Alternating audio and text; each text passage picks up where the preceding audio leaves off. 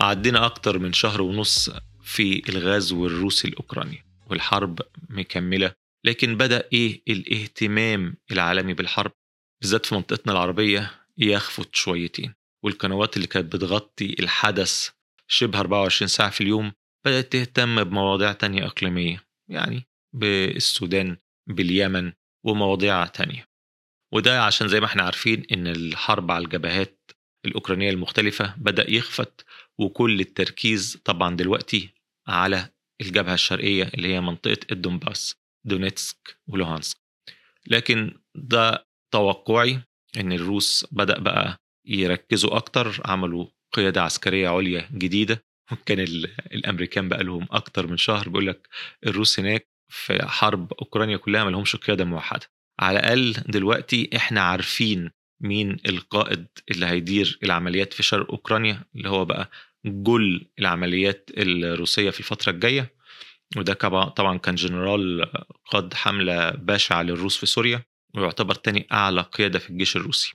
وتوقعنا الشخصي إن الفترة اللي جاية لغاية أول مايو تبقى فترة نارية. بوتين مركز عاوز ينتقم لصورته ويرسخها في عقول الغرب وفي عقول المواطنين بتاعه. وأنا أظن ظن يعني واحد مهووس بالتاريخ زي بوتين يقراه أظن إن هو متيم بالتواريخ وبالشخصيات هيبقى عاوز يحقق نصر سريع وقوي وتوقعي قبل عيد النصر الروسي اللي بقى في أول مايو اللي طبعا حققوه على النازيين لما دخلوا هزموا النازيين وطردوهم من الاتحاد السوفيتي ودخلوا برلين نفسها. أظن إن هو يبقى عاوز في الاحتفالية الجاية بعيد النصر يكون محقق النصر بتاعه هو شخصيا. فأنا أتوقع إن هيكون في حملة على الأرض في شرق أوكرانيا مهولة الفترة اللي جاية هو طبعا عارفين إن من الأهداف الاستراتيجية للقوات الروسية إن هم يوصلوا لنهر ومدينة دينيبرو طبعا دي حتة كبيرة جدا يعني ياخد من شرق أوكرانيا من الحدود مع روسيا لغاية المنطقة دي منطقة كبيرة لكن ده اللي إحنا سامعينه إن دي كانت من الأهداف الاستراتيجية الأولية للغزو الروسي لأوكرانيا. المهم خلينا بقى إيه نركز تاني كده في الاقتصاد شوية. كتير من المحللين السياسيين والاقتصاديين حوالين العالم مخنوقين قوي من موضوع ارتفاع قيمة الروبل. يقول لك إيه ده؟ كل اللي إحنا عملناه ده إيه ده؟ في شنك يعني الروبل يطلع تاني. يعني إيه قيمته توصل لحوالي الدولار ب 80 روبل مرة تانية أمال كل العقوبات اللي عملناها دي ليه طبعا زي ما عملت حلقة الأسبوع اللي فات وزي ناس كتير من الاقتصاديين حول العالم بيقعدوا يتكلموا يقول لك لا لا لا لا. يعني كون إن الروبل طلع ده مش معناه إن الاقتصاد الروسي كويس. بالعكس ده هتشوفه لسه في المستقبل. هتبان العقوبات عليه أكتر وهيتدمر الاقتصاد. وي وي وي وي. لكن الحقيقة السياسي العادي ملوش بقى في الكلام ده.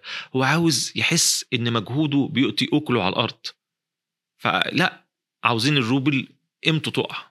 ومهما قلت بقى من تفسيرات لا العقوبات دي عاوزين نشددها. وفعلا حصل الكلام ده. وعملوا عقوبات على الفحم الروسي كمان. لكن الناس عاوزة عقوبات تزيد أكتر وأكتر عشان بيقول لك الحقيقة لازم نعمل عقوبات على الغاز والبترول الروسي.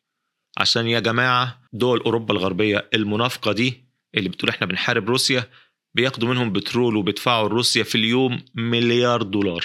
مليار دولار في اليوم روسيا بتاخدها قصاد صادراتها البترولية. طبعا الاقتصاديين اللي يعني بياخدوا الأمور بهدوء شوية أو بيحاولوا يبرروا يقول لك يا عم بس دي فلوس ما بيعرفوش يعملوا بيها حاجة. إيه؟ يعني إيه؟ يقول لك مش في عقوبات ضخمة على البنك المركزي الروسي عقوبات فيدرالية أمريكية عليهم لدرجة إن الروس مش هيعرفوا يدفعوا ديونهم بالدولار في أمريكا. فالناس التانيين يرد عليهم يقول لهم بس الفلوس بتوصل للروس ولا لأ؟ بيقولوا لهم مش بتوصل للبنك المركزي الروسي. أمال بتوصل لمين؟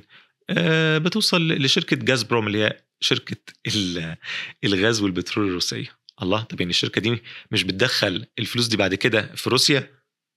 طبعا الناس بتسكت بس هو آه طبعا وبيخش في النظام البنكي الروسي. وطبعا 80% من الفلوس دي بتتحول على طول للروبل.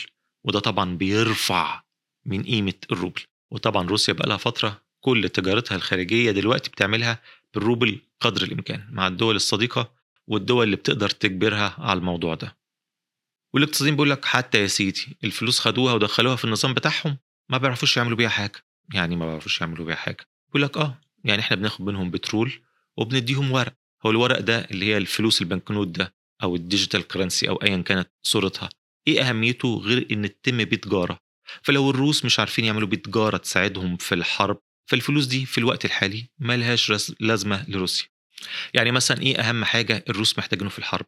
طبعا semiconductors و processors دلوقتي أكبر شركة لل semiconductors في العالم أو أكبر شركات لل semiconductors في العالم موجودة فين؟ في تايوان وتايوان يا سيدي إيه مع ماشية مع العقوبات ومقاطعة روسيا وما بتبعت لهمش أي semiconductors خالص. بل وأكبر شركة semiconductors روسية جوه روسيا عليها عقوبات ضخمة جدا مش عارفة تجيب أي مواد خام ولا أي تكنولوجيا تساعدها إنها تعمل ال processor ات بتاعتها. العقوبات لأ جايبة نتيجة مع روسيا. بس معلش يا جماعة أنتوا بتتكلموا عن روسيا الضخمة اللي هي عندها واحد من أحسن أجهزة الاستخبارات في العالم وعندها علاقات مع الصين.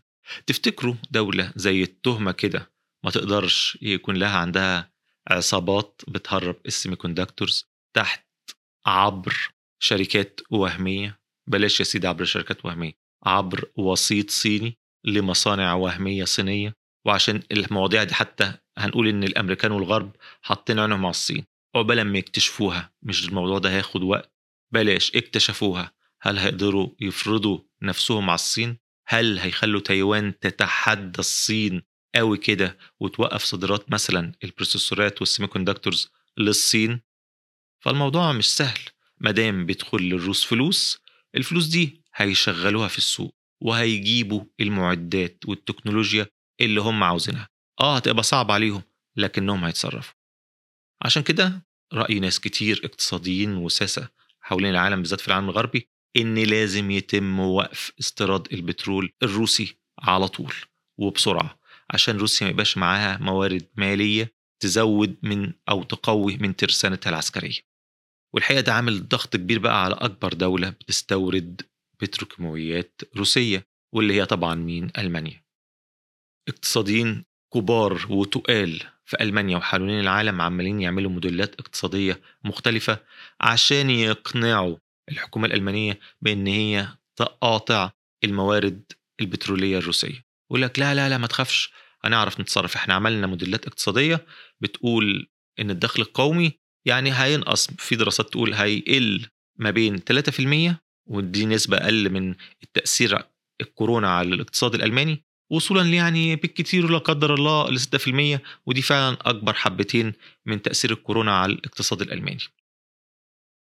طبعا الكلام ده ما يساويش بصلة عند المستشار الألماني اللي يا دوبك لسه جاي قريب عبر تحالف يعني هو الراجل ما سيطرش وما اكتسحش الانتخابات فهو في تحالف مش هنقول هش لكنه في تحالف مع حزب تاني اللي هو حزب الخضر وخايف على مش مجرد شعبيته على إن يبقى فيه اضطراب ضخم في المجتمع الألماني وإن المساس بلقمة عيشهم ممكن يدفعهم لليمين تاني زي ما حصل طبعا في أزمة المهاجرين في 2015 المستشار الألماني خايف بالأساس مش مجرد من ضعف النمو الاقتصادي بل خايف من البطالة. خايف على قطاع الكيماويات في ألمانيا وده بيعتمد بشدة على الصادرات البترولية اللي جاية من روسيا.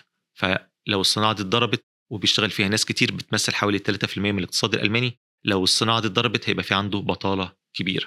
زائد كمان كونهم إن هم مش هياخدوا غاز وبترول روسي معنى كده إن هم هيضطروا يدوروا على مصادر بديلة هتكلفهم أكتر بكتير وده هيعمل مشكلتين. أول مشكلة إن يا دوبك الحكومة الألمانية بقالها سنتين عمالة بتصرف على الناس اللي قعدوا من أشغالهم وعمالة تسند الاقتصاد اللي متأثر بقعاد الناس في البيت نتيجة الكورونا. والحاجة التانية تأثير نفسي إن الناس بقى خلصوا فترة الكورونا لقوا نفسهم داخلين في التضخم العالمي.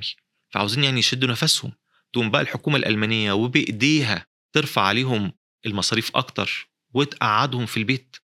طبعا تحدي كبير وتشالنج صعب قوي إن أي حد ياخده. يعني سيبك بقى من الكلام بتاع اللطيف بتاع الغرب وإحنا مع الأوكرانيين وإحنا لازم نسندهم ولازم نقف جنبهم ولازم نعلم بوتين الأدب. بيعملوا كده وألمانيا خصوصا بتعمل كده وبتعمل حركة هترعب روسيا في المستقبل إن يكون لها جيش قوي.